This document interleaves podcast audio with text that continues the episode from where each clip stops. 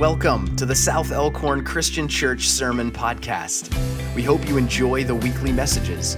For bulletin material, reflection guides, and other resources, visit southelkhorncc.org.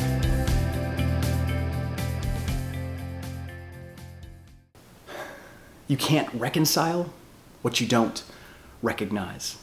You can't reconcile what you don't recognize. St. Paul, in his letter to the church at Galatia, recognizes some divisive and difficult dynamics that are plaguing the church at Galatia, enough that he writes this fiery letter where he dispenses with the normal pleasantries of, It's so good to see you, how are you doing? and jumps right into, You foolish Galatians! And he builds and he mounts in this beautiful and poignant and powerful letter to this amazing picture of, of faithful spiritual community. I want to invite you invite you to pause and reflect on how these words might reach into our own time, into our own place, into our own hearts, and speak a fresh word to us, a needed word to us. And perhaps, perhaps this picture of Christian community that Paul paints isn't what we expect, doesn't mean what we think it means, at least not at first. Join me in reading from Galatians chapter 3, verses 26 through 29.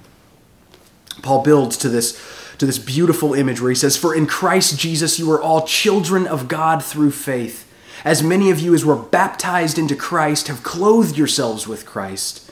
There is no longer Jew or Greek. There is no longer slave or free. There is no longer male and female, for all of you are one in Christ Jesus. And if you belong to Christ, then you are Abraham's offspring, heirs according to the promise. My kids don't see skin color, she wrote. We only promote love. I get it. I get the good place that sentiment springs from. I get the good intentions that are behind it. I get that it grows from a, from a spiritual place. She later shared on social media that she believes all people are made in the image of God and all people have dignity and worth. She believes that God's love is unconditional for all people. And, and though she didn't say it, maybe she had in mind that oneness in Christ that Paul celebrates and that we read about in Galatians 3.28. Yeah, I get it. Colorblindness, in some ways, makes a kind of sense. And it's a common refrain, especially from white people. And a, it's a refrain that, if I'm honest, I've hummed at least a few times. But I'm learning now more than ever that color blindness is not the way. Color blindness doesn't equip us to promote the love we seek to live in the way of Christ. And Paul, Paul does anything but ignore ignore differences in his letter to the Galatians. And to the contrary, he, he seeks instead to name and reconcile the differences that are plaguing the church. You see, we can't reconcile what we can't recognize. The murder of George Floyd, Ahmaud Arbery, Breonna Taylor, and so many other black people have sparked protests around our country, protests about the insidious, unjust, deadly, and destructive ways that race still works in our country. The long reach of slavery, segregation, Jim Crow, lynching, and mass incarceration has created a racialized world that we cannot, indeed, we should not ignore. It has created a world that I don't experience in the same way as a black person it is a world I don't understand without real effort and a lot of listening and learning and compassion. So, I've been doing some homework. I'm grateful for the resources provided by the Christian Church Disciples of Christ Reconciliation Ministry. Uh, there are links to these resources available on our sermon webpage as well as uh, with this video description. And I found a book in those resources that resonated with me, and I started reading. It's entitled Raising White Kids. Like a lot of white people, I don't often think about myself in terms of race, yet I'm a white dad raising white kids, so I thought, let's start there. Why not? In the first few chapters, my eyes were open to how colorblindness is not only impossible, it's not very effective. Colorblindness is impossible because from a very early age, perhaps as early as three months old, studies have shown that children are already able to see differences, including differences in skin tone and skin complexion. We can't keep kids from seeing skin color. That just, that just comes with being human and perceptive, and it's okay. What we want to resist are the meanings, messages, and destructive ideas connected to skin color that our kids will be exposed to as they grow, that we've been exposed to. Meanings, messages, and ideas that circulate in our culture, whether we like it or not. It's the territory we find ourselves in. And not talking about race at all, well, that sends a message too.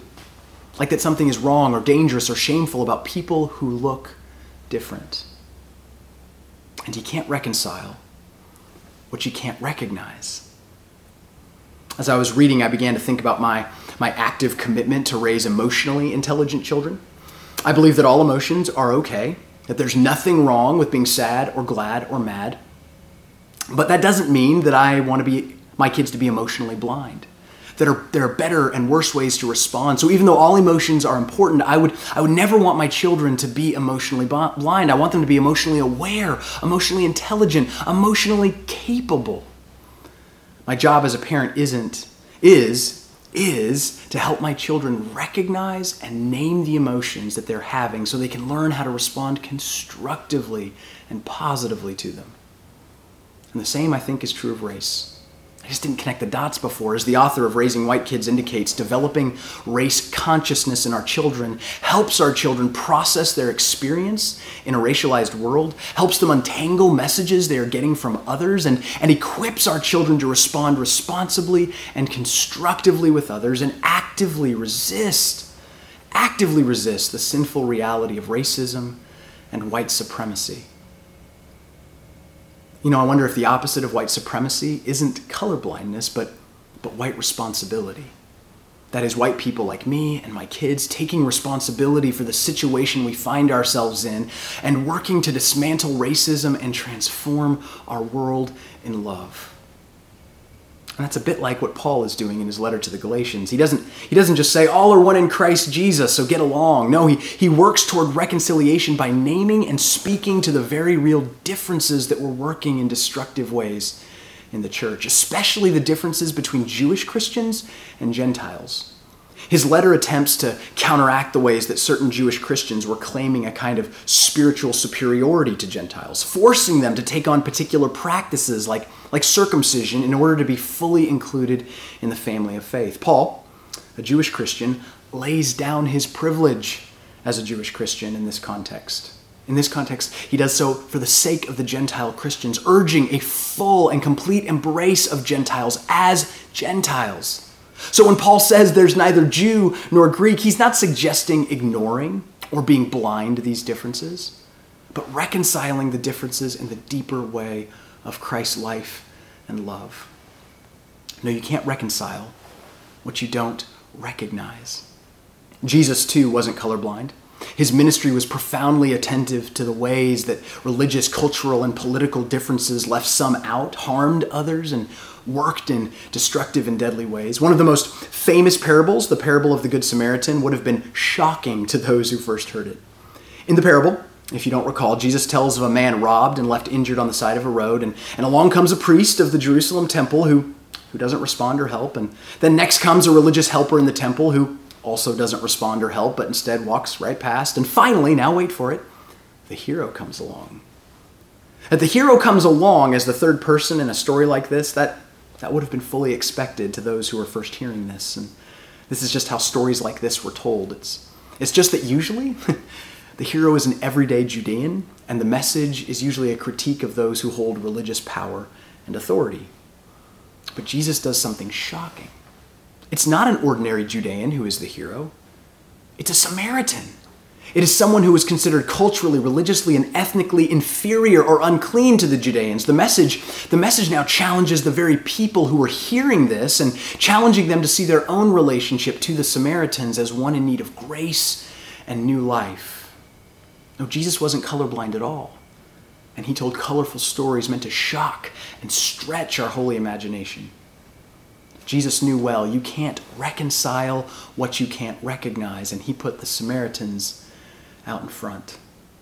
Our work, church, is to better recognize how race works in our society, to understand how race works in our own lives, in the lives of others, and in our wider society. We're not called to be colorblind, we're called to reconcile, to work for the oneness, that reconciliation in Christ that Paul celebrates. And that can only be done if we get real about race, about racism and about how we can lay down our power and privilege to enact reconciliation. I want to leave you with this parable that a friend of mine, who is an Episcopal priest, composed. It's a parable of power washing. He writes, My wife and I bought a house a few years ago, and it, it had a lot of deferred maintenance, including some algae on the back deck. I, I put off dealing with it partly out of some passive aggression that someone else should have taken care of it. I, I, I inherited this problem. I didn't cause it. But ultimately, it sang in that whoever it sank in that whoever started it, I'm the one who lives here now.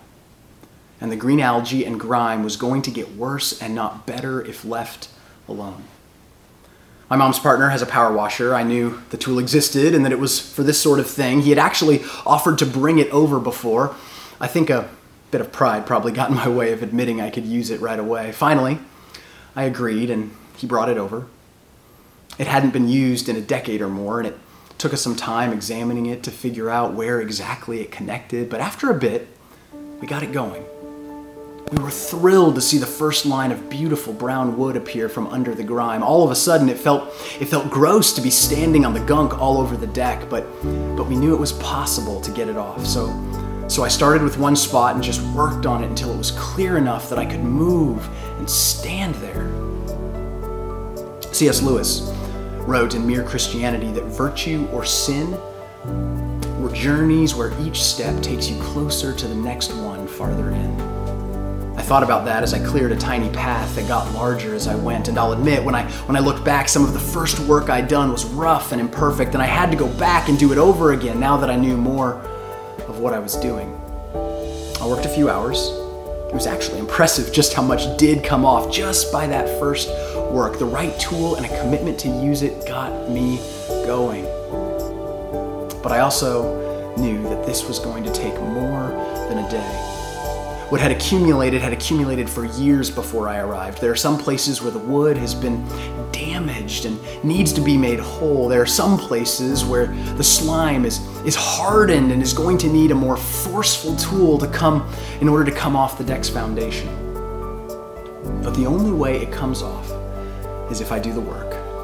And whether I like it or not, I'm going to have to stay vigilant and continue to be a steward of my deck, keeping it clear of things that will rot it and cleaning it off regularly. That's how I get to a deck I can be proud of and glad to invite others over to enjoy.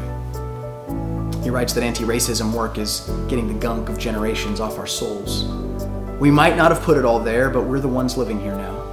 And we have to admit we need good tools that others might have to lend us and to make us start where we are, however imperfect, and build from there. And we might have to go over some layers more than once, and, and other pieces will require us to learn even more tools to deal with the hardest spots. And it won't take a day, and we'll have to learn to be vigilant in a continuing way. And it is the only way to restore the beauty, the beauty of our foundation to something we can be proud of and that can be enjoyed in true friendship community.